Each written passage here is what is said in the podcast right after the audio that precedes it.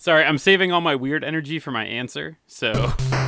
Open your mouth, prepare your tongue, because you're about to get a taste. I cannot believe we've gone twelve episodes without me being able to talk about Final Fantasy. Well, I know the doll is bad, so I gotta think the Dusty Balloon is less bad. I mean, if all life everywhere ends, what have I that's... lost? Facial hair as a theme is not something I ever would have chosen. So yeah, that's the one that Rock is just sweaty the whole time. Yeah. He's got that good, good pointy Jafar beard. I've got three pages of A M A citations. This is the Debate This podcast. Hello and welcome to Debate This, the show where no one is right, but someone is definitely wrong. In this podcast, we take time out of our busy adult lives to talk about comics, video games, and how Norman Reedus will now be the next addition to Super Smash Brothers. Ha! Will he have his weird baby fetus that allows him to see invisible monsters? Is that what the baby fetus does? Whoa, you've played more of Death Stranding than I have. I've only watched like twelve minutes of gameplay. That's exactly twelve minutes more than I have. I the the latest character really snuck up on me. So when I saw Terry will be the new fighter in Super Smash Bros., my mind immediately went to Terry Crews. and, uh, That'd be awesome. I was I was only disappointed. Um, is it just me, or does that game not look fun? Death Stranding. Death Stranding. I mean, um, I like to watch movies. Watching movies yeah, is fun. Right. Well, exactly. I don't. What game is it? Death Stranding. Death Stranding. The, where the opening joke is from. Oh. Well, we're doing a podcast about video games. That all missed me. So good. Okay, Kyle. All right. Well then. Hi guys. Um, I'm here. Great. So about a month and a half ago, we sent two of our nerds to Portland to go talk to other like-minded nerds about retro video games. We also sent those two nerds with a mission. Find a topic for an episode divisive enough to rock the floors of the Portland Retro Gaming Expo. And we didn't talk about Death Stranding. well, it They did rock then. the floors, though. Luckily, our nerds came through, and tonight we present you that episode. The question was picked by us, but the answers were picked by you, if you were on the floors of P R G E and you found our booth. Joining me to fight for the people's choices are Kyle, Visit the Clown Room Harper, Todd, Be the Big Spoon Thomas, and Andrew, Rent a Hot Tub by the Hour Henderson. What's um? Wait. What's this one? you're, you're right, Matt? So this is all things that you can do in Portland. I wanted this to be a very Portland-themed oh. episode, oh. so I Googled things to do in Portland, and the very first link was, I think, from, like, Ranker, and it was fifty-six weird things to do in Portland to keep your trip Portland weird, or something like that. Um, oh. Yeah, and all of these are very real, legitimate businesses, or things that you can do in Portland. I want to be on the record. Andrew and I only did two out of these three. Yes. But we're not going to tell you which two. The answer may surprise you. If Be the Big Spoon is different than like the the common terminology we're used to and where you're okay. It's it, not. It literally just means like cuddling someone and being yeah. being the big spoon. There's okay. a there's a place in Portland where you can pay someone to cuddle with you and you can be the big spoon or the little spoon. Oh, yeah. That's kind of nice. Is it? I don't know how I feel about that. That's wholesome or creepy. I don't I can't tell. That's something I'm sure people who don't have social anxiety really enjoy. It's one or the other, and it's not and it's not anywhere in the middle. It's wholesome or creepy. Ugh. All right. I'm done talking about weird Portland things. Uh, guys, that's what you think. When you think about open world R P Gs, you probably think of games like Breath of the Wild and The Witcher, or The Outer Worlds and Skyrim, or maybe even Eve Online and Minecraft.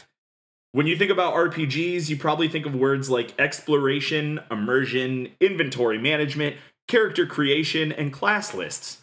When you think about R P Gs, you almost certainly don't think of eight-bit, two D arcade cabinets in the back of a stuffy old pizza joint. Don't tell me what I think. Well, today, my dudes, I want you to confuse your brains and satiate Portland's need for the weird by telling me which classic arcade games deserves a gritty open world R P G update. All right, let's yes. do it. Sorry, I'm saving all my weird energy for my answer. So It's going to be a lot of weird energy today. It's gonna, yeah, it's super weird energy. Um, I said off this call that anytime I scroll through the show notes and see something, it was the year twenty X X.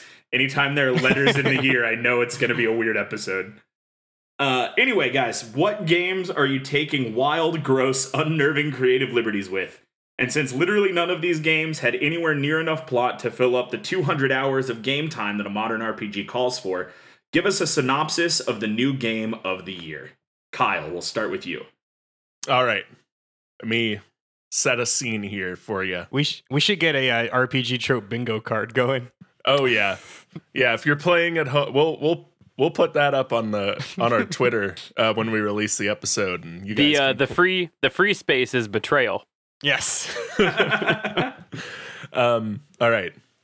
You wake up. It's the morning of your sixteenth birthday. You live in you're in a little a little village. Little mountain village, um, and you're excited because you are finally old enough to become a squire and begin your journey to knighthood. Your father, a renowned general in the king's army, has returned to town to witness your rider's ceremony and take you on as his personal squire.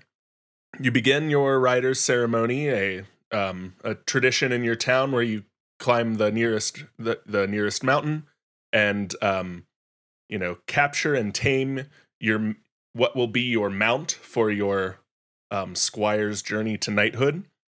You climb this mountain, you complete your trial, and you bring your new ostrich mount down the mountain and take your oath into, into squiredom. Um, you are now a squire sworn to assist your, your knight to protect the king's realm and avenge them should they fall. As the ceremony ends, a horrible screech breaches the sky, and a flock of pterodactyls appear over the mountains and attack your village. Um, having just taken your oath, you you assume your role. You hand your father's legendary lance. He's, you know, taken with him in countless victories. You mount your ostrich and prepare for battle. Kyle, did you just write Dragon Quest eleven? Because I'm pretty sure this is Dragon Quest eleven. I have not played Dragon Quest eleven, so any any similarities between my my game and the plot of Dragon really Quest eleven are merely coincidental. As you make your way towards the the approaching flock, a massive pterodactyl breaks out of the formation, clearly like the leader of this group. It makes a beeline for you and your father. It swoops down and attacks. You're knocked from your mount, and you see your father lashing out against the beat, fighting valiantly, but not winning. Um, there's a, you know, a flash of teeth, kind of lose sight of your father, but you hear a sickening crunch, feel a splash of blood across your face. You see your father's lifeless body in the pterodactyl's jaws as the massive beast rises to the sky and takes off for, for its nest with its fresh meal. What an opening. Metal. Yeah. As your hand finds the shaft of your father's lance left in the ruins, you take back your seat on your ostrich. Your vow of vengeance rings fresh in your head as the screen blacks out and the title page fades in. Joust. I love it. An, I, an ostrich riding adventure platformer. Oh, boy. Oh, man. I briefly, for a second, forgot that what we're doing today is taking retro games and making them an R P G. That's very silly. I was really in it for a second. Man, um, this is great. So that is the that's the opening to uh, the the gritty R P G remake of the classic arcade game Joust. It's very good ham-fisting those fucking ostriches in that very serious I feel story. Like when you're typing this up, at some point you're like, oh, there's got to be an ostrich reveal, and here it is. There's okay. like four key things about the ga- uh, the original game Joust, because it was a two D arcade game that had like no graphics, no mechanics, and a button and a joystick. So I had to keep the... I definitely had to keep the ostrich. Yeah. The ostrich mount. The, the so it was just it was really funny that you've never played Dragon Quest, because honestly, like, you just described the first thirty minutes of Dragon Quest eleven. Ah. It's like Nice. You you wake up, it's like your eighteenth birthday, you have to go and do the usual J R P G Become a Man trial, which is your training. Right. And you have to climb a mountain and you get attacked by a pterodactyl. Man, like, that's a real bummer that it's a, that it's a straight rip, because, I mean, the tropes of J R P Gs don't leave a lot of wiggle room. For no, there's there's, anyway. there's seven games that have been created in the last twenty years. But uh, I would say yours is definitely way better, because the Dragon Quest story is just like the pterodactyl attacks and you're fine, and everyone just, oh, okay. and everyone just goes down to the mountain and they're cool. So this is ba- this is way better.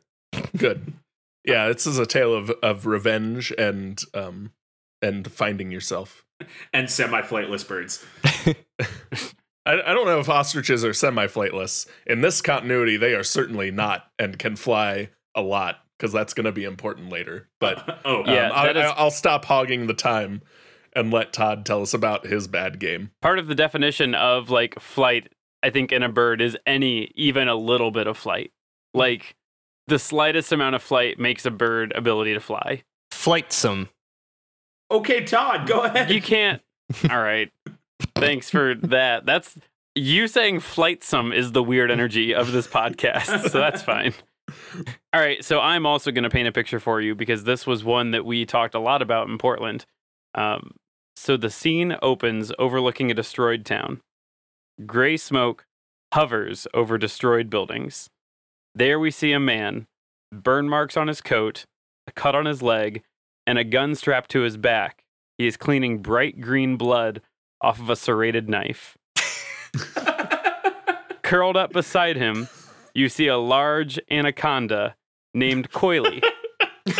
It is resting after its most recent meal. Does it does it want none unless you got buns, hun? No. Am I the anaconda? Sorry, go on. Our listeners will get that. um, as the camera focuses in, you see the hulking remains of a lifeless bipedal monster. You were too late to save the town, but this cue won't be hurting anyone else. Just then, your cell phone rings. It's Slick and Sam from H Q calling in another sighting. Slick and Sam. They give coordinates, and they don't need to give details. The story is always the same. It's another Q sighting, and Coily and I, we need to handle it. It's unknown if we'll be fast enough to rescue any survivors, but one thing's for sure. We must kill the Qbert before it's too late. So to, to give you this picture, so you control the protagonist. His name is Quentin Bertram, a retired Navy SEAL on a mission to eradicate the Qs, or at least that's what you call them after they attacked your town of Quark years ago. It was then that this house-sized uh, orange biped took everything from you. Uh, It, it killed, you know, your wife, killed your, your you had a family, because that's the way this goes. Um, and then that was when you teamed up with Ugg Industries' main R and D officers, Slick and Sam, to hunt the Qs down. Like Ugg, in, Ugg Industries of like the boots? The boots. Fame? With, yes, with the fur. It's spelled the same way. All right, we've had snakes and boots. We're halfway yeah. there. Just put them together. So... So you were hired by Ugg Industries, and you work with their main uh, research and development officers, Slick and Sam. Um, and you are also followed by this pet anaconda that you found after the first Q sighting. His name is Coily. So Quentin receives calls from Slick and Sam about Q sightings and hopes to find the alpha, codenamed Qbert, and end the nightmare plaguing our land once and for all. The, the, the, the title that comes in, it just says Qbert. And the tagline that we're selling it with is two legs, no survivors. Oh, boy. Oh, so I've good. done a lot with very little today, so get ready. So wait, Todd, have you played Qbert before? Yes. OK, so you know that Qbert is normally the protagonist. Oh, I'm very well aware. After a full like nine hours in Portland telling people that I think Qbert could be an eldritch horror, a cryptid from the wilderness, and we need to stop it, and being filled with too much caffeine, that was like my weird energy of Portland, and I'm bringing it here because I think that's it's too good. Did you over-caffeinate today to, to get in the same mind space? Did I have what? Did you over-caffeinate today to get into the same mind space, Todd? That's the secret, Kyle. I'm always overcaffeinated. Stop. Stop. We were we were three steps away from Charlie, Kelly, Pepe, Sylvia. Just like, you got Qbert. You got another guy. He's got another. Yeah. It was it was that. So yes, I'm very aware that the, I guess like the boundary pushing three dimensional game of Qbert, where you hop on the colors and that's how you complete it, is not what I'm giving you. It's very different. But I think this is this is what twenty nineteen needs. Outer Worlds, pah, more like get out of Worlds. We got Qbert. I'm not not going to justify that. That's probably the best marketing tagline. Does the main gameplay still involve turning areas of like areas of space from one color to another color? Is that how no, you defeat? No, we we just we just ripped the skin off of what the Qbert game was. We took like the characters and said we we can't do. Uh, it wasn't gonna be like none turn of the based, game. Turn, it all wasn't gonna the, be turn based combat. We're not doing. But that. there's no. But let me, can I jump in here, Todd? Because I have a really good idea. There's there's a little Easter egg when uh, when you go to the multiplayer conquest menu. Yes. Every time you take an enemy base, you change your color. Yeah. That's fair. And then fair. you just go down, you just go down the pyramid Done. of the bases. Yeah, that's fine. It, and I don't, the only reason I think I would have strayed against that idea is because that reminds me too much of um, the, oh, shoot, what was the Lord of the Rings game where you... Uh, Shadow of War. Shadows of War. Yeah, yeah, yeah, the most recent one um, where you had to like control all the different bases and it got really grindy and that makes yeah, that's me where, hate everything. That's where my brain went. So yeah, take the good parts of that. Yeah. All right. Um, great. I like that your Qbert game is as related to Qbert as the Battleship movie was related to Battleship. Um, yep. I like that. Uh, let's get the other. Liam hat. Neeson didn't say you sunk my battleship, and I will never forgive the makers of that movie for that egregious oversight. There's, there's literally one reason to make a Battleship movie, and it's that. All right. Yeah, exactly. Let's uh, let's go ahead and get the other half of the weird Portland energy in this answer. Andrew, go ahead. Weird Portland energy. Okay, I got to do a bit first. Of course you do. The year is twenty-one X X. There it nice. is. Humanity is on the brink of extinction. As it does. The few of us, the few of us who survived the surfacing were driven underground, forced to live like rats in glorified tunnels. There is no government, no law, no order. All of us just do what we need to do to get by each day. It's been forty years now since that day. And while the creatures above ground are our oppressors, it's the ones below who are the real monsters. I really like ten Cloverfield Lane. It was a really good follow-up to Cloverfield. I thought so too. All right, let me uh, let me walk you through the overall plot. So you play as Tsuji Yamamoto, an orphan who grew up in one of the last remaining organized underground colonies called Hori City. Your whole life you lived in poverty, hopeful that you hopeful that you will one day make your mark and live alongside those who rule the city. Among those is your childhood friend, Takata Hori, the son of Sushi, Susumu Hori, a k a. Mister Driller, from the game Mister Driller, and, and grandson of the hero Taizo Hori. And as its name suggests, Taizo Hori founded the city after the fallout of the surfacing and established it as a safe haven. Does his name so suggest this, that? Is that what his name yes. suggests? Yes. Okay. Well, as as Hor- as the name Hori City suggests. Okay. All right. I get it. I'm sorry. I missed that part of the world build. You you got cool. you got caught on Taizo when yep. it was Hori City. You should have been focusing on. In in this lawless world, Hori City is one of the few places where the laws of the world, the old world, still apply. Although many have forgotten the ways of the past. So on his eighteenth birthday, ding. Uh, Tsuji is sent on a routine scouting mission to raid a deserted raider camp to secure food and supplies. Uh, but we find very quickly the camp is not deserted, and Tsuji is over quickly overpowered by the raiders. He wakes up captive. The rest of the team, his team has abandoned him. But we find that these are not your typical raiders. Uh, they actually, well, Tsuji learns that the raiders are actually a team of freedom fighters who have organized together to fight back against the monsters. But as we learn, more importantly, against Hori City.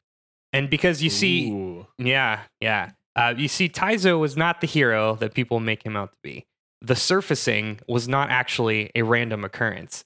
The monsters surfaced and took over in retaliation of the Dig Dug incident. Oh, God.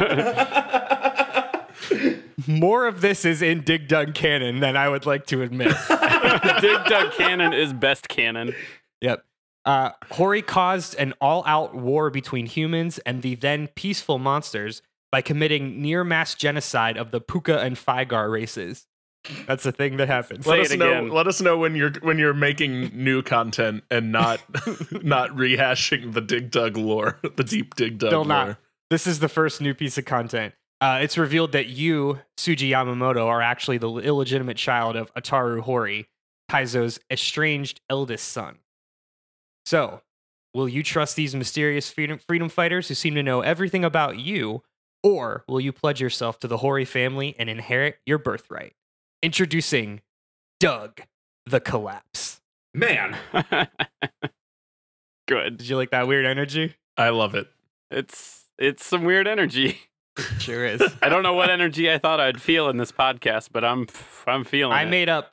Do you want to guess how many of those names I made up? Is it less than fifty percent? I want to I want to do this away and say take the over and over under three names. I'm going to say none. I made up one of those names. Okay. I made up one of those names. Jesus. What was the one name that you made up? Uh, Tsuji Yamamoto, the main character. So Taizo, Taizo Hori is the main character of Dig Dug, apparently. Who knew? And Mister Mister Hori had three children, all of whom went to star in either versions of the Mister Driller series. No, three, his three children are in the Mister Driller series, and his uh, his now divorced wife was in a separate Namco action game, and the the Namco wiki spe- specifically calls out that he was married for a brief time, quote unquote. Wow. Oh. Wow. I, they don't get into like what happened there, you know, but there was some there definitely some love lost. Andrew is in the game, but it's world building. but but there was an intern who was in the brainstorm meeting for this Namco cabinet, and he updated the wiki this year.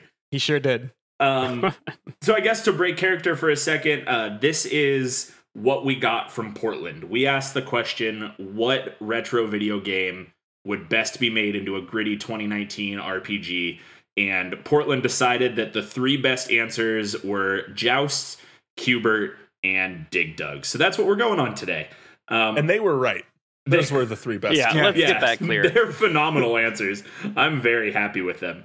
Um, also, as we have made clear in this podcast before, I write out all the questions, then I read them word for word before I hmm. look at the answers that you put in. That's my favorite, because um, you're going to tell us how good our plots are, aren't they? Well, no. So this prompt is, all right, I hear your plots. I want to be clear that I do not like them, but I oh, do hear yeah. them. And to be honest, I'm kind of into all three of these games right now. Like, I'm still on the train.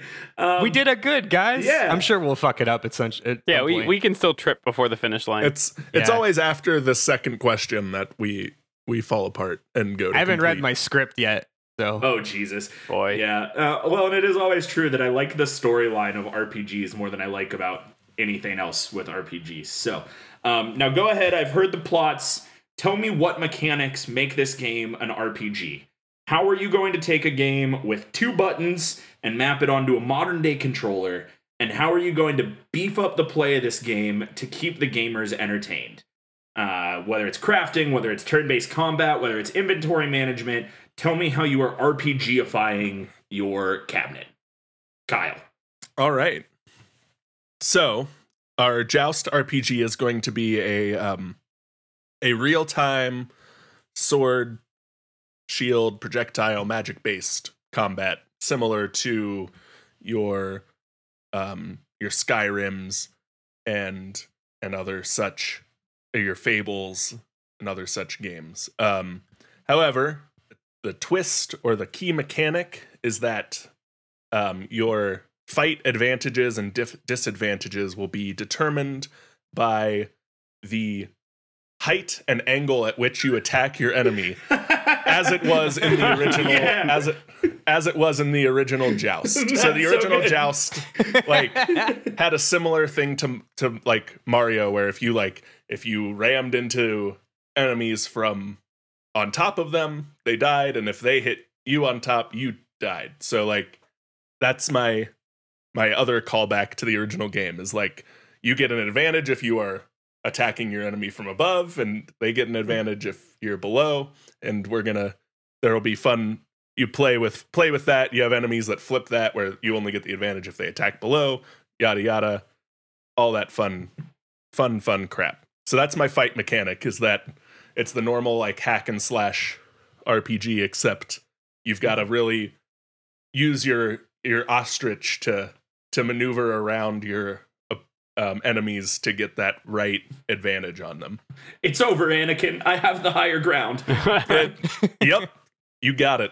Um, so as you progress through the game, you'll have to learn to master the jump, crouch, and flight capabilities of your ostrich mount to properly reach their weak points and protect yourself from your enemies. Um, in addition, as you progress, you will find better weapons, sturdier armor, stronger wards and buffs. Um, but the real decision-making will be in filling out your ostrich mount's expansive skill tree. I want to yes. make clear, this is going to be an intense, strategic skill skill tree that you are... This is my favorite Final Fantasy game. filling out. Um, you will craft your fighting style with skill paths like jump, speed, flight, and beak to build your squire into your own unique knight.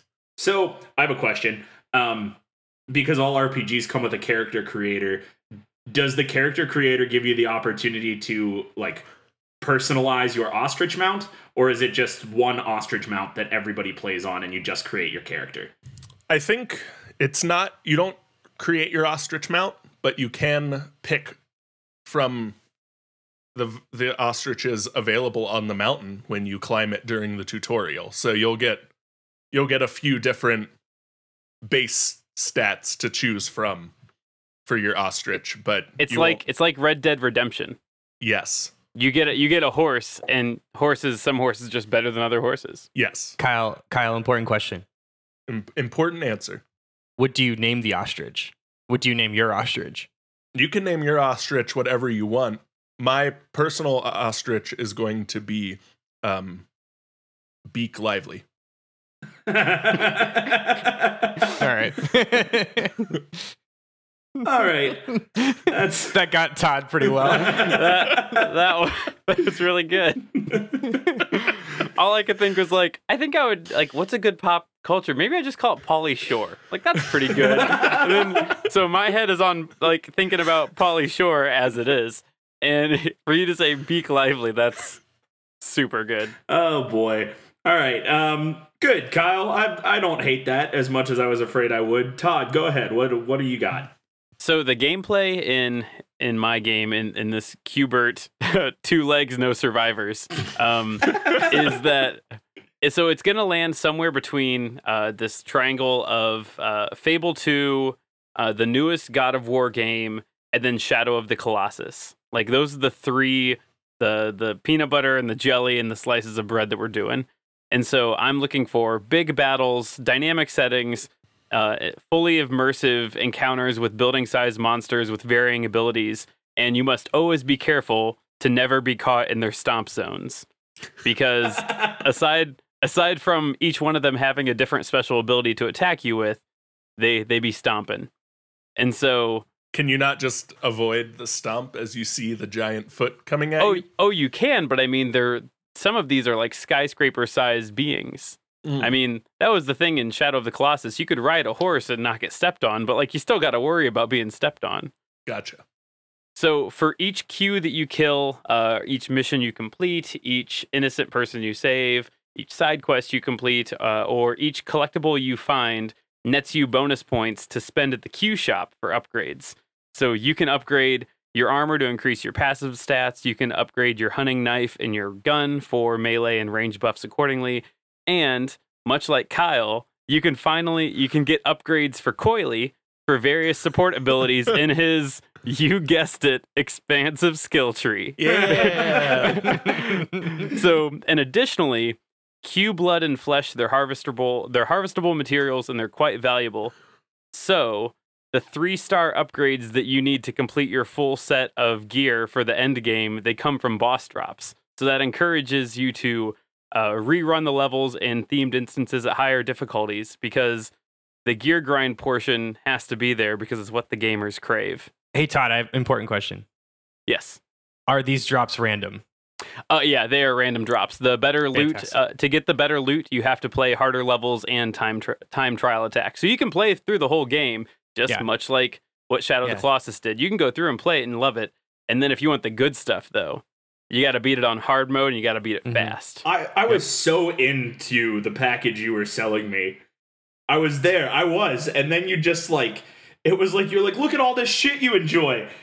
Get away from it. Go away. and then you and then you said random drops, and Matt's mind just went out I want to make it clear that you can still beat the game and upgrade your stuff to, you know, incredible godlike abilities by just playing it.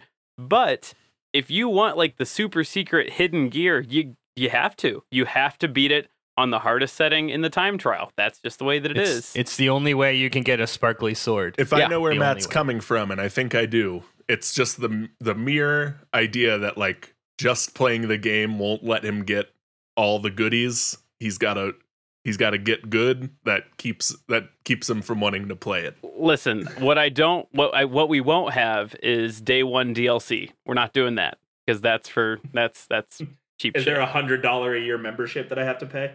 Absolutely ah. not. Absolutely not. Everything is free day one. The only time we're ever getting involved again is going to be for seasonal instances that are that come free to the community and random patches when necessary.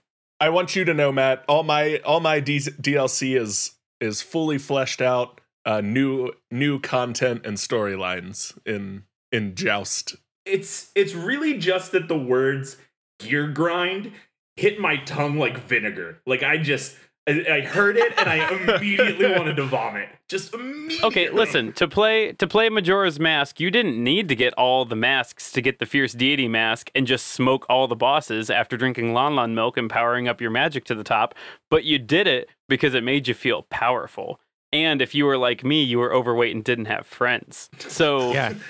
That's I'm just saying there's a game to play and then there's another layer of game that you You can didn't have play. to you didn't have to dodge two hundred lightning bolts in Final Fantasy ten to get the ultimate weapon for Lulu that you never use because you never use Lulu, but I did it because of the reasons that Todd cited earlier. Cuz the sword looks cool. Cuz the sword looks cool. I will take this instant to remind the listening audience that I have not played Majora's Mask or Final Fantasy ten. Uh, Andrew, go ahead. I was pretty sure the Majora's Mask reference was going to fall on deaf ears for Matt. Yeah. yeah. So good yeah. good job there, Todd. It super did. Um, Andrew, go ahead. Tell me more about Doug. Okay. So I should preface this by saying I've been playing a lot of The Outer Worlds recently. So this, this you're going to see the influences here. I was going to say, uh, you're opening with a, a civilization of freedom fighters in a city is already the first hour of Outer Worlds. So here we are. That's right. That was just, that was just Red Faction guerrilla warfare. That's a good game. Mm-hmm. Anyway, um, other other good games. Let's talk about Doug. Uh, so Doug. yeah. No, Matt, we're gonna get copyright struck. yeah, yeah. We Nickelodeon's might. litigious lawyers will strike us down. Doug: The Collapse is a first-person shooter with R P G mechanics. Hell yeah! So like your Fallouts, your Outer Worlds, absolutely. Hell yes. But but instead of guns, you're gonna be armed with an arsenal of Horico rapid air infuser devices, or raids. Oh, baby, I love me a good acronym. Hell yeah. Upon contact, the raid is designed to pacify any hostile with a quick series of pressurized bursts of air. And uh, which, why not? That's very good. Thank you. And uh, and with the oxygen level low underground, each raid unit is is was has been modified to deliver a smaller controlled burst of pure oxygen to the user, which can provide a much-needed second wind in combat. So this is your VATS, basically. Good. So you're shooting, you're shooting with air, and then you you take a huff of oxygen, and time slows down. Nice. Uh, so going a little back to the plot, but this is how the plot kind of rolls into the mechanics. So Tsuji's role in this world is ultimately up to you. Um, but it, regardless of what path you take, it will inevitably culminate in you leading an army up to the surface to fight back against your monster oppressors. So who you align with and who you place in power, or eventually will place in power, are all your decision. So obviously exploration as an open world R P G is a key component. Most of what you're going to be doing is exploring the underground, capital, capital T, capital U, a complex se- series of, yeah, Fallout, Fallout very heavy here, a, uh, a complex series of tunnels and caves leading to the numerous settlements and outposts scattered about.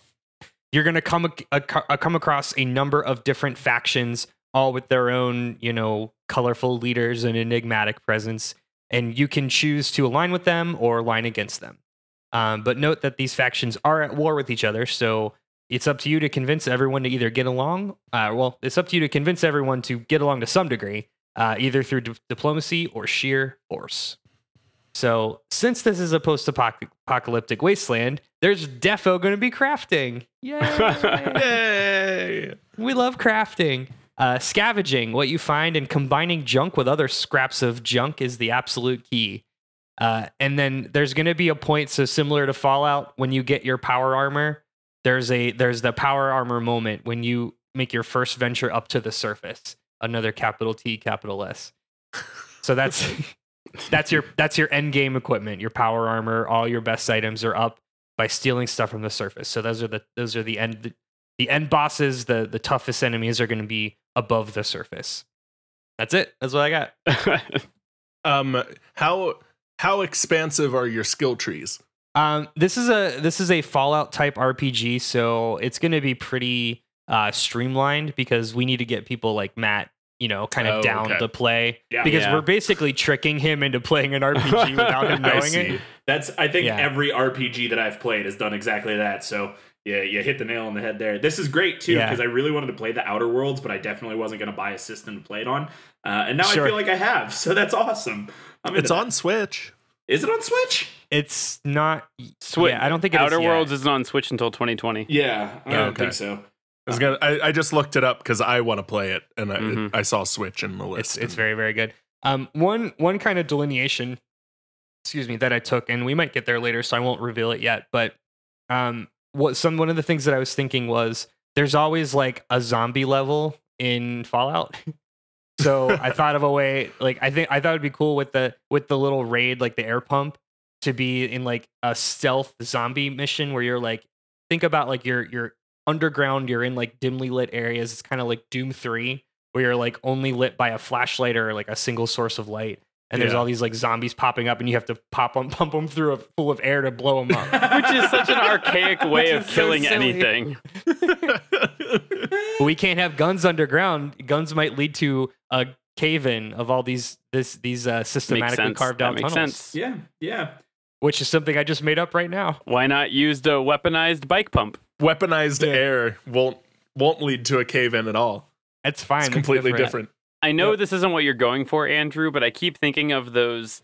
Uh, they were popular when we were in high school, those air guns, those air Zookas. It was like the big plastic thing with the handle, and you'd pull back and it'd go thunk, and it would shoot yeah. just like a small blast of air. Your friend would fart in it, and then you'd shoot the fart across the room. Yeah. No, my friends and I never really weaponized farts, but there you go. That's your rocket launcher. Oh boy. It makes that stupid noise. Yeah. This whole question just brought me back to our stream where every fifteen minutes in Ultimate Alliance, I would have to get up and walk away while you guys menued for twenty minutes. Oh my God. Like, that's there's so much about R P Gs that I hate, and menuing is one of those things. And every time I hear skill tree, I just think of looking at a menu for half an hour. Uh, can I say this at least about skill trees? Like, it at least is a thing that you choose. Like, oh, this is going to add to my attack. Got it. That's good. I'd spent the points. I'm done. I'm out. Whereas all the other shit we played in, you know, menus, Marvel Edition was more of like much more grindy. That was so rote. I, I I'm gonna I'll defend. I'll spend five seconds to defend Marvel Ultimate Alliance three. It is way better on solo run. Like we've kind of been talking off mic, which but, is a crime. Which is a crime because that game should be good multiplayer. But the the menuing is the skill tree stuff is awful. Like it's just it's just like you get how many levels, you put the ball in the basket. Like it's just so rote. It sucks. Mm, yeah, it super sucks. All right. Well, anyway. That part of the discussion was for Daddy. Uh, moving back to the content of this episode, the guys upstairs want to know how this is all going to play out. They're afraid to fund this project without seeing some sort of plot play out in the end. Describe the final cutscene of this game to me. What's the twist ending that we definitely didn't see coming seventy-five hours ago? And how does our hero complete their journey? If you weren't sure, this is the power of friendship question. Kyle, ah. go ahead. um, seventy-five hours.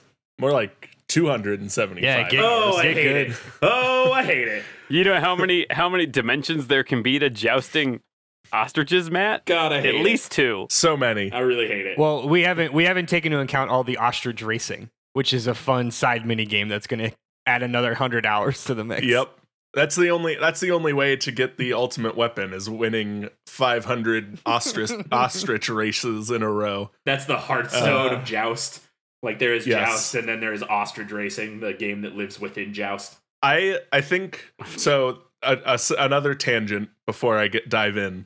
Um, San, Spyro three had this weird like skateboarding mini game. Oh, it did. Yeah, it was awful. Oh, I play. I think I spent more hours in that mini game than I did on the rest of the game in Spyro. Um, Aw, that's funny. But um, all right. So my final, my final cutscene. You've made it. You've ascended Mount Talon and made it to the great pterodactyl's lair, ready to avenge your father. You draw your father's lance, square up on your ostrich mount, and prepare for battle. The beast lets out a bone-shaking screech, but does not attack. You stand ready and confused when you see an imposing figure walk out from behind the pterodactyl. Through the fog, you start to make out details. Heavy ornate armor, a commanding posture gained from countless victories, and the seal of the king's army. It's your father, still alive. Ding. Mm. He tells you what happened. He stages. He staged his death with his actual mount, the pterodactyl lord, so he could retreat to the mountains to plot his usurping of the king and rule the realm with the might of the, the pterodactyl flock. Wait, I thought your father was the king. No, he was a, a general in the king's army. Okay, cool. So he he offers you your position back as his squire, um, offering you the chance to rule the realm terrifyingly as father and son. Without saying a word, you mount your ostrich companion, raise your father's lance again, and, and raise your father's lance against him. He bows his head, whispers, "I had hoped it wouldn't come to this, but no one can stand in my way." And he mounts his pterodactyl, draws his new terrifying lance against you, and lunges to strike. The final battle has begun. There's definitely lightning in the background. Oh, oh yeah. Lightning, lava, fire. all of it. It's all there. It's it, just everything. It's raining. It's yeah. It's terrible. It's, a, it's, it's, a, it's a Michael Bay fight scene. Yes. Kyle, important question. Okay. Do I have the option to join my father and just term like terminate the game and get a bad ending? No, this is a this is a non reactionary cutscene. Okay. So this is all yeah. choreographed. Yes. Hmm. Hmm. Okay. All right. That that seems like a perfect place to put one of those questions where, like, why would I say no? If I say no, does it end the game? Can I end the game here? And then you accidentally end your game. You're like, oh, all right. I love when games do that. Yeah. When you've spent two hundred hours in the game and then just don't get a satisfying ending because you picked the wrong thing like a dummy. Yeah. Yeah. That's that's what we want here. Not. Not the the culmination of all of all your skills into this final challenging fight. You gotta do it for that Chivo, baby. Yeah. Well, you just gotta make a save before that point. Like, that's when I played Fallout four, I had my I haven't pissed mm. off any of the factions yet save, so I could always like go back and see what yeah. the other factions had to do. Yeah. That's your that's your pre-murder save. Yeah, like, now I'm going to go, like, build an army of robots and kill everyone. Now I'm going to go help the, you know, the railroad. I'm going to go do whatever. All right, cool. Well, that's a that's an epic cutscene. I like it. I like the fire and the lava and the lightning and the such. Um, also, Dad's on Pterodactyls. Um, cool indie band. Todd, that's, go ahead. That sounds like a group of like on okay, like boomer dads that ride yeah. their bikes around town. They call themselves dads on pterodactyls. But they're really they're really chill. Like they're they're into the whole like biker aesthetic, but they just go to like Chili's and and on, on like a Saturday afternoon. And, I kind of like, want to hang out with the dads on pterodactyls. Honestly, it's the sequel to that Roadhogs movie with John Travolta and oh. those other guys on motorcycles. W- Wild Hogs. Wild Hogs. Yeah. That's what yeah. it was. Not better, but yeah. All right, um, Todd. Tell me okay, about your Matt. Cutscene. I got I got something for you. So so you've slaughtered dozens of Qs. That includes Qbot, Qt, Qzard, and honestly, even the fabled and surprisingly passive Qunicorn. And finally, you are facing down the Alpha, Qbert, the one that took your family from you. Just as you slice the large neck, gullet, belly Ew. area thing of this Q, sending it back to the nightmarish hell it came from, something catches your eye. On the back of the Qbert's right leg, you see a branded mark. The mark is faded, but it's legible. It says, Ugg Industries. No. Ugg Industries, Quentin says out loud. He dials into Slick and Sam at H Q. But before he can ask more questions, Slick sounds off in the phone saying, Now, Coily, as your beloved pet snake strikes you from behind. Oh, no. You fend off Coily and ultimately strangle the life from the snake. But now you know the truth. Ugg Industries are behind the creation of the Qs, and we're having you clean up their messes. They took your family, they set you up with a best friend turned double agent snake, and then used you to clean up their corporate science experiment messes, leaving innocent, scared Qs dead in your wake. You are nothing more than a pawn in their game. Now you're going to take the fight to Ugg Industries to add just a few more bodies to the count. You have been the two-legged monster all along. Now there will really be no survivors. Okay, uh, Todd, important question for you. Yes. All of the buffs that you add to Coily throughout the game, does he have those buffs in the final fight against you? Yes. Okay, cool. Absolutely. And, it's, and it is it, awesome. It is in that moment that you say that same shit to yourself out loud.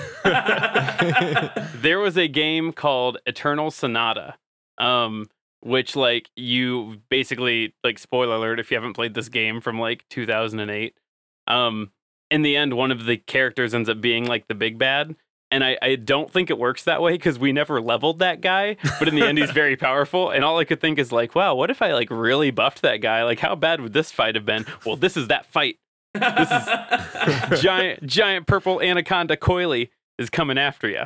Um, I have a question. Yes, okay. everyone. You, you and said, then I'm gonna then I'm so, gonna unpack some of these characters so you get what why they're yeah, here. Yeah. So what was the dark science that uh, Ugg Co was doing? Plot. They were trying to make boots. Got it. It's plot. The perfect boot. Plot. Boots. Plot was the, the the plot was the dark science. I don't know. Sure. Genome experiment. Human. Yeah. Human instrumentality. I was there gonna say. Yeah. yeah. Human instrumentality. instrumentality. Yeah. There it is. The power of friendship. Um, Kyle, you had some questions. Well, I I had two two questions, uh, two cues, if you will. Stop uh, it! I won't ah. stop it.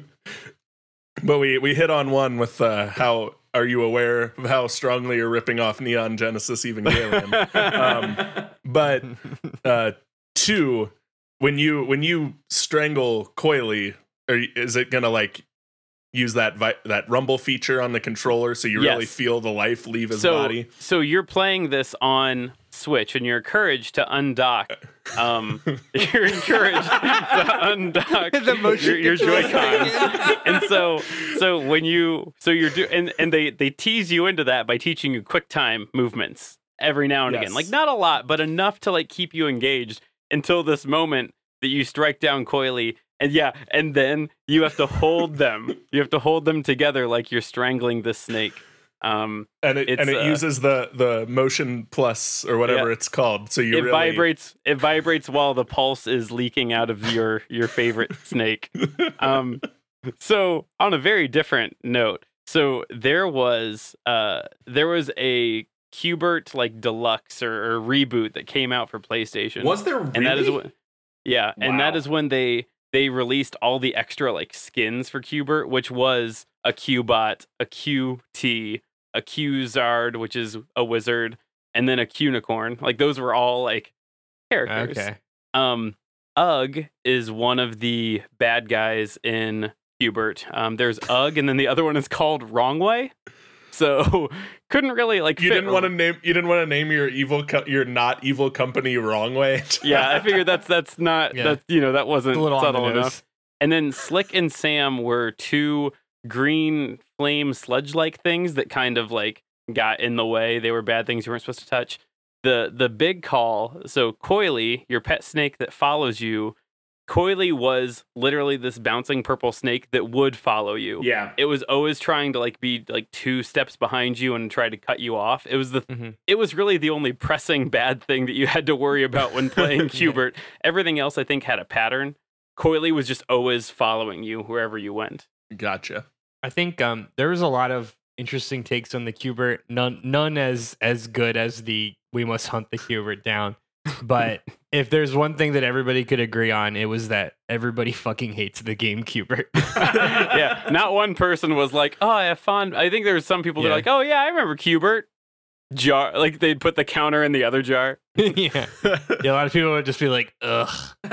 Um. So yeah, the final cinematic is that, but then you do get the the last level is like you're taking down the Ugg Industries. We're not doing like a Halo two finish the fight as Halo three bullshit. We're not doing that. Can there be a post-credit scene where you find out it wasn't actually the Coily you spent the whole game with that you strangled, but an imposter, and the Coily you came to know and love is still alive? And is better. Can, yeah, I think so. You can so. play it, with him in the in the post-game still. Not not to keep stealing things now from Fable two, but yeah, like you, you're, spoiler alert for Fable two, if you haven't played it, your dog dies. Um, and you oh, can... No. Yeah, yeah. Well, now I won't play it. It's tough, but you can bring it back. It's actually really bad that you get one of three endings. You can either like get money, which is useless in the game of Fable. Um, you can either do that, that which is like the bad ending. You can make the wish where you bring like all these people back that have died, which is supposed to be the good ending, or you can bring your dog back to life. So like your choice is like bringing thousands and thousands of people back to life, or you get your dog. The obvious choice is your dog. Yeah, definitely. Yeah. Dogs. So, and if well, you do, it's the only one with gameplay mechanics yeah. that are attached to it. If you do the, if you do the people one, what happens is there's like a hundred percent, like swear to God, there's just more people in the town. That's all that happens. And yeah. so, if you do that as like the good ending, then they did release D L C where you could use some sort of dark magic to get your dog back. Because I think enough people complained that they're like, hey. I want Fuck the you. good ending and my, my dog. dog. Yeah. Yeah. Oh, boy. All right. Well, that was a weird little tangent that we went on into Spoilerville. Uh, Andrew, finish off Dig Dug for me. All right. Matt, you've saved the local towns from the cutthroat raiders. You've befriended or murdered each major faction who is vying for control. And now it's time to amass your forces to take back the surface. So you give a very inspirational or terrifying speech to rally the troops, and you work alongside your commanding officers to lay out the strategy. You place the right talent to the right task. I uh, I took a couple of liberties and, and made up a couple of the factions. So you put the, the tech-savvy... Yeah, get ready for it. You put the tech-savvy Astronef Collective, who are a bunch of tech nerds that are obsessed with steampunk, uh, to deactivate the enemy's defenses, while you have the Garrison, which is a military organization made up of only men named Gary. Uh... That's a weird pull. Take the front line. Good. Uh, your army is succeeding on all fronts. You've taken back a major encampment, and you've driven their leaders back to the primary base. As you take your final assault, you are welcomed by their mo- by the monster leader, who is your father, Ataru Hori. uh, remember, remember how I said betrayal is the through line, the free That's space? Right. That's right. That's the free space. Uh, Ataru tells you that he led the incursion against humankind because he saw firsthand the seeds of chaos that his father had sown in his youth. And as as one of the driller sons, which is a term that I just made up now because I have no other better, better way to refer to them as, uh, he had long ago made peace with the monsters and vowed to help them get revenge against his father. He says once he can rid the world of Taizo's followers and of Hori City, humankind and monsterdom, monsterdom, monster kind, yeah. can can finally live in peace. So, Matt, will you join your father in rebuilding a new world where monster and human live a song, live alongside each other, or will you make their kind extinct and put a new faction in power? Oh, sweet! I get a choice. Yeah, That's that's what this is all about. Oh man, so this is like it's it's what I've been working the whole game towards, or turn heel and go for world peace. Exactly, that, which is how every one of these games end. Yeah, yeah. um, I haven't played enough R P Gs to know what the good answer is, but world peace sounds fun. What if I join my father? uh, then you get some milquetoast ending where human and monsters live together, and the sky is blue instead of green or red. That was a Mass Effect three three reference. I was gonna, I was gonna say this feels like Mass Effect three. Feels yeah. like Andrew's working through some hostility from the ending of Mass Effect three still. I put in so much time. This is almost a, a Knights of the Old Republic moment where it's like, oh, yeah. well, I guess you can be evil now, and I guess you got to do evil shit. You're gonna have the, you're gonna make the Wookiee kill its friend. Oh, that's so good. Then Caden, Caden is just gonna leave because he's a baby. It's Karth. It's Karth. Karth my oh, bad. He's Caden. Well, he's the same actor as Caden in Mass Effect. It's the yeah. Same they character. Were the same character. So yeah. They you were make, babies. You make you make Karth run into the woods and abandon him on this on this hostile planet. We have done okay. so many episodes that revolve around this idea of like, hey, Matt hates R P Gs. Let's make him judge an R P G episode. And I've never felt as outside of the group as I have in this episode. Like, in that moment, the, there has been a phenomenal amount of references that have, I've just not gotten, um, and I, I feel weird. I don't really like it. It's it's kind of a not great feeling. To to help you out, Matt, I haven't played Mass Effect or Knights of the Old Republic either. I've played really? Knights of the Old Republic, but only briefly. Um, I can't ever bring myself to get past like the tutorial stage before I. Get You'll never play it because it's so outdated at this point. It, yeah, um, mm-hmm. but so I'm I'm with you. I'm equally lost and confused. I know the I just know the ending of Mass Effect three was a mass, massive disappointment for everyone uh. involved. We could do a whole episode about how angry it massively I was. Affected me. Shut up. All right. Shut. Well, I'm, shut up. I want to get back on this podcast because I feel left out. So uh, let's move on to the super secret bonus question. Okay, so um, we, the royal we, as in me and the fictional guys upstairs, decided that we didn't trust you to produce this game alone. So we've decided to make this a Kingdom Hearts and ram jam some pre-existing R P G characters into your story. Hell yeah. What production company will you team with, and how will their assets fit into your story? I will take your answers right after this.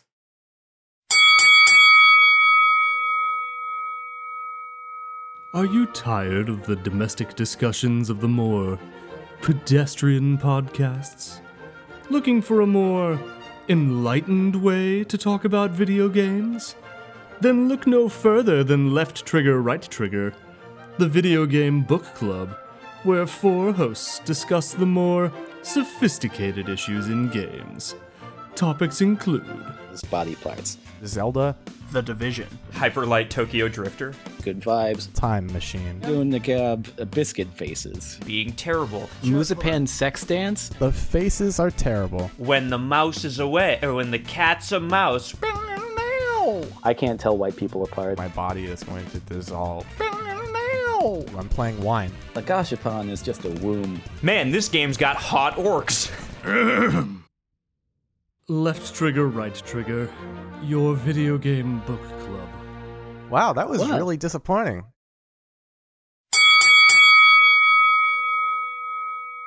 All right, and we are back. Uh, friendly reminder that the super secret bonus this week is make it a Kingdom Hearts. Ram jam somebody else's R P G elements into your new game. Uh, and who are you? Who are you sticking in there? Kyle, go ahead. All right, so you are you've you've just lost watched your father get carried off by a giant pterodactyl, believing him to be dead. Um, you're beginning your squire's uh, journey to avenge your fallen knight, and um, you you head out on the road, and you get to the get to the first town outside your village, and um, they recommend you check out this this ancient school.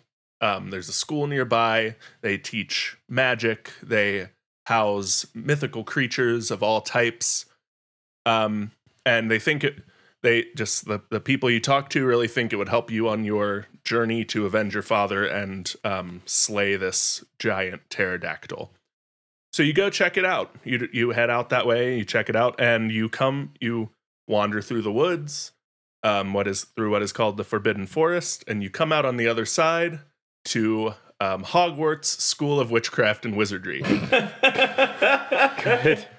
And while you are too old to enroll as a student at sixteen, um, the the groundskeeper takes you under his wing and uh, shows you all the mythical creatures under his care, helps you train your ostrich mount, which you um, find is actually not just an ostrich, but some Harry Potter version of an ostrich now. And that's that's going to be your your kind of home base for all your ostrich-based upgrades for the rest of the game, is you're going to check back in at Hogwarts School of Witchcraft and Wizardry, and that's where you're going to do all your upgrading for the rest of the game. Um, I mean, that's that's cool, and I like it, and I played the, the Harry Potter R P Gs, but, like, you, you start at Hogwarts when you're eleven, Kyle. Um, yeah, that's why I said you're not a student, and you're just taken under the wing of this guy, because... you've got to go avenge your father. You said you were too young to enroll as a student at sixteen. I meant too. I meant too old, Matt. Okay, all right. Shut up. Got you it. Know what I meant. Okay. Um. Fine. Got it. Todd, go ahead. Sure. So I'll I'll just answer kind of the question straightforward and then paint the picture afterwards. So, um, we will be partnering with Capcom because Capcom makes good games and they've got a pretty pretty good. That's that's the most plain sentence you can make on a video game podcast. Um, so some of the things that, that we're kind of drawing some inspiration from. So, uh, you know, Capcom made Dead Rising, Okami, Monster Hunter, which obviously has some pretty good parallels here, Devil May Cry, and Marvel versus Capcom games. And so Capcom will be adding, uh, obviously, their ability to create these, like, scrawling, uh, you know, landscapes and, and dazzling effects, but they are going to cram in the Demon King boss of Devil May Cry uh, four, I think it was Urizen, maybe that was it. Um, it's a big old demon monster, and he'll be playing the role of the the head of Ugg Industries, because in, well, because, because your in, metaphor for capitalism can't be too on the nose. Well, that, um, but but also because Ugg in Qbert was this, like, flying little demon thing, so it just kind of feels oh, okay. right that the demon in the chair is a literal demon. Um, furthermore, to really drive it up and, and to take a page out of Kingdom Hearts, uh, Quentin Bertram will be finding an ally with the one and only Frank Castle, The Punisher, because since Capcom made Mar- Marvel versus Capcom, they also have the rights to The Punisher in this scenario that we have put together. So I feel who, like Mega Man would have been such a better pull. No, as a Capcom I want property. I want Angry Vengeance Dad. That's what this story is, and that's Angry Vengeance Dad. I disagree. I agree to disagree. You don't have to agree. You can be wrong. When in, when in Rome. These are these are a couple. These are whatever we called it, the the the flying pterodactyl dads, like, just out there, out there for vengeance. Angry. That's Angry Dad Vengeance. Yours is Angry Vengeance Dad. They are Angry Vengeance Dads. Yes. I regret asking this question. Um, you should. Andrew, go ahead. Do it to me. Well, so unfortunately, we blew our budget hiring Leonardo DiCaprio to voice Ataru Hori for those last five minutes. Of course you did. Um, of course we did.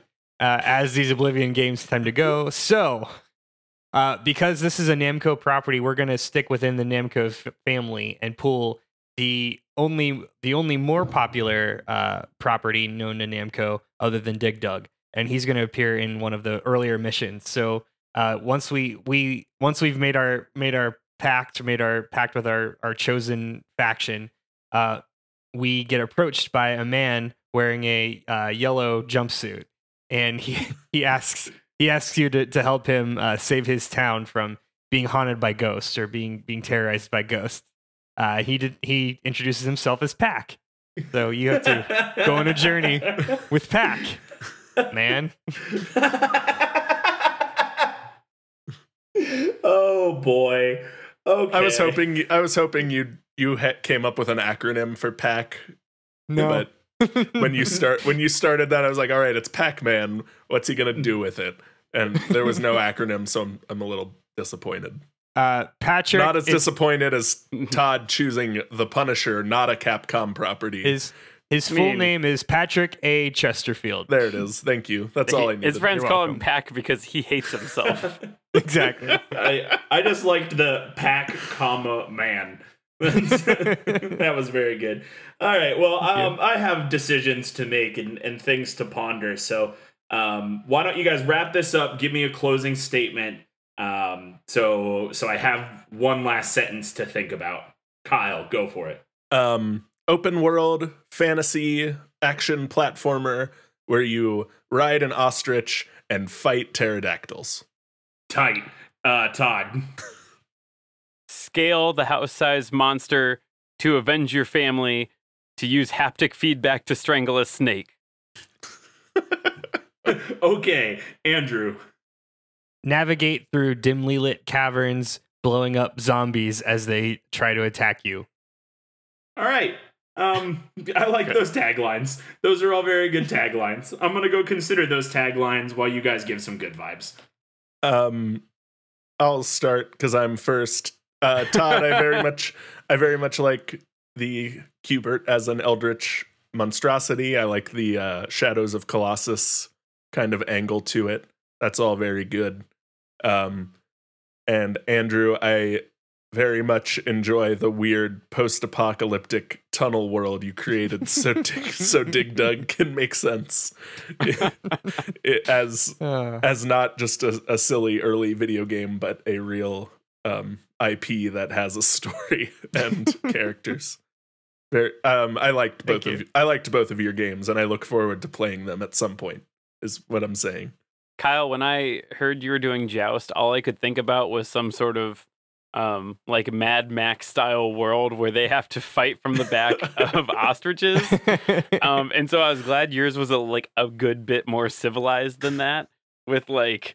I don't know, a society and like a kingdom and not just for some reason not, we've not devolved. The third post-apocalyptic game in this episode. Well, yeah, it, because in my head, the, the natural conclusion was for some reason we've devolved to just riding ostriches, I guess. Um, but no, yours was very, very good. And we've I, run I, out of gasoline. I, I, so the yeah, only option ostriches. for transportation is ostriches. Um, Andrew, I really, really liked yours. I could have taken more time hearing more about the science of blowing up things with air, but uh, don't also, worry about it. also I don't want that because I think that's how it goes when we talk about the hook shot and how it works. We, mm. we spit in the eye of God when we ask those questions. There are four hundred thirty-eight journals that you can f- find throughout the game that will tell you the exact science of how the air gun works and how it kills enemies. What? Okay. And if you find so, them all, you get a better, you get a golden air gun that doesn't give you any improvements, but it's gold. But it's it's just what you can take a picture of and post it for people to see. Yes, yeah. It's because one guy at the studio was like, "Hey, hey, hey, look what I did." Yeah, one. Well, no, one person was like, "Hey, if we add in this one feature where we give them a gold skin, that's going to increase playability by like three thousand percent for like twenty people." That's accurate.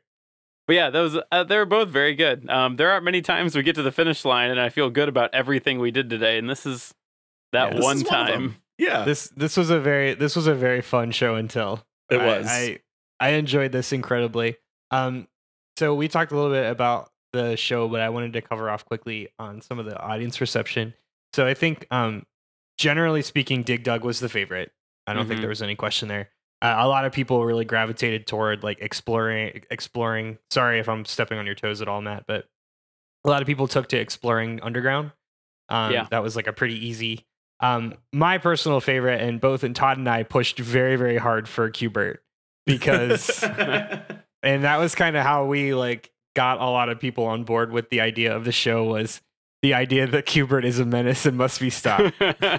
um, There was one thing I was hoping you you kept saying at the show, which I was hoping would come out today, was uh, uh, your your impression of the guy who's like takes two puffs of a cigarette. It's, Eyes it's sunken Q, in. It's the Qbert again. It's always the Qbert.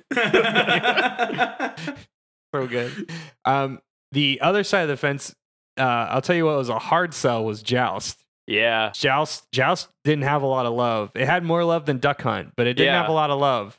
Well, and I think I think the thing with Joust is people thought about, like, either they weren't very familiar with it, but then once they thought about it, they're like, oh, what do you do? And I was like, wait a second. Yeah. You're telling me you can't make a video game out of literal people jousting from the back of ostriches? Like, you wouldn't play that redone? It's definitely not as iconic as Qbert and Dig Dug. Yeah. But I think, I don't think anybody took it in the direction that you did, Kyle. And I yeah. think if they heard that, it would have changed the conversation. Because, like I said, that was my favorite version of Dragon Quest. That could actually get me to play Dragon Quest. So, yeah, awesome job for for, for all of us. But, but for both of you, that was really fun. Thank you. Yeah, um, I'll jump in here at the end of Good Vibes and say, if there is one thing that this episode has taught me, it is that if you have played enough R P Gs, you need absolutely nothing to write your own R P G. Uh, because we took three games with no elements of R P Gs, and you guys created three games that I would very much like to watch someone else play on the internet. I would never play these games, but I'd watch them. A common pastime in the Harper household was Derek and I just, like, bouncing ideas off each other on, like, what the next Pokemon game should have that it doesn't, and, and like, doing that with just all the R P Gs and games we've played. So this isn't untread territory for me. It... It's a lot of fun because you all, everyone, everyone who plays R P Gs also hates the the R P G they're playing and wants to fix it in so many ways. Mm-hmm. And that's what we yeah. all did. Yeah, um, I very much liked all these games. I, I thought all of your ideas were very good, which is super not what I'm used to, uh, which is, you know, a nice breath of fresh air from this podcast. So I enjoyed that a lot. Um, unfortunately, I do have to make a decision. So we'll start from the bottom. Um, Todd, you're out. Sorry. Well, um, I, I'm gonna I'm gonna give it on one thing and one thing alone, is that you stuck to your original game less than Andrew and Kyle. And for that reason, I had to pick an arbitrary thing to eliminate you for, and that was it. Um, That's fair. Also, I hated your play style the most. Your, well. your answer to question two made me angrier seems, than everybody right, else's. Seems. Seems a little personal that you couldn't have stopped at one, but all right. Nope. You know, you should give him, put, add in more menuing. That should help. Yeah. You know what? Yeah, we're going to have a menu system, but it's like you to leave the menu, you, you to approve your changes, you have to press B Stop in this menu. Back. You start by going to a menu to pick what menu you want to go to. Mm. And and it's just menus yeah. all the way down. I am actually, oh, that's the new John Green book, right? Yes. um, I am actually sick, and it was the word menuing and the word gear grinding that did it to me. Um, That's fair. So that leaves me with Andrew and Kyle, and hot damn, I really like both of those games. I really like both of those games a lot. Um, yeah, you do. Yeah. Uh, Andrew's Dig Dug set in a Fallout universe. Very, very good. Um, really enjoy it. I like all of the subtle nods to the to the original game. I like all of the deep lore that you pulled. I felt very good about that. Very weird, but very good. I was today's Matt. You were. You pulled me, and I liked that. Um, and Kyle, man, way to take Joust and just just make it an R P G. You just did a really good job with today. Um, I have a lot of fondness for Joust because it's one of my favorite arcade cabinets. Uh, also, it has a really big part in the book of Ready Player One, which is one of the mm. like four books that I've read in my life. So, um, yeah, to make a decision is really hard. And I'm going to make this decision on the super secret bonus question and the super secret bonus question alone and say, Andrew, you have won today. Ah. Um, inserting Pac-Man was really great. It. And it Hate made it. me laugh. Um, yeah, Kyle, you were so close, man. You were you were as close as you could have come, but uh, you just didn't do it with me for the the Harry Potter drop. Nice. That's fair. Um, That's fair. And with all that being said, thanks for listening in to Debate This. Follow along with the argument on Twitter, Facebook, and Instagram at Debate This Cast, and check out our website at debate this cast dot com. If you like what you hear, please leave us a review so more people can hear our nerdy, dumb, retro reboot of the show. Until next time, I'm Matt Cole. I'm Kyle Ostrich Mount Harper. I'm Todd. Haptic feedback is meant to stimulate strangulation. Nintendo, you cowards. Thomas. And I'm Andrew, still mad at Mass Effect three's ending. Henderson. Saying thanks for debating with us. And if you think we're wrong, then you can come fight us behind the swing sets, nerds.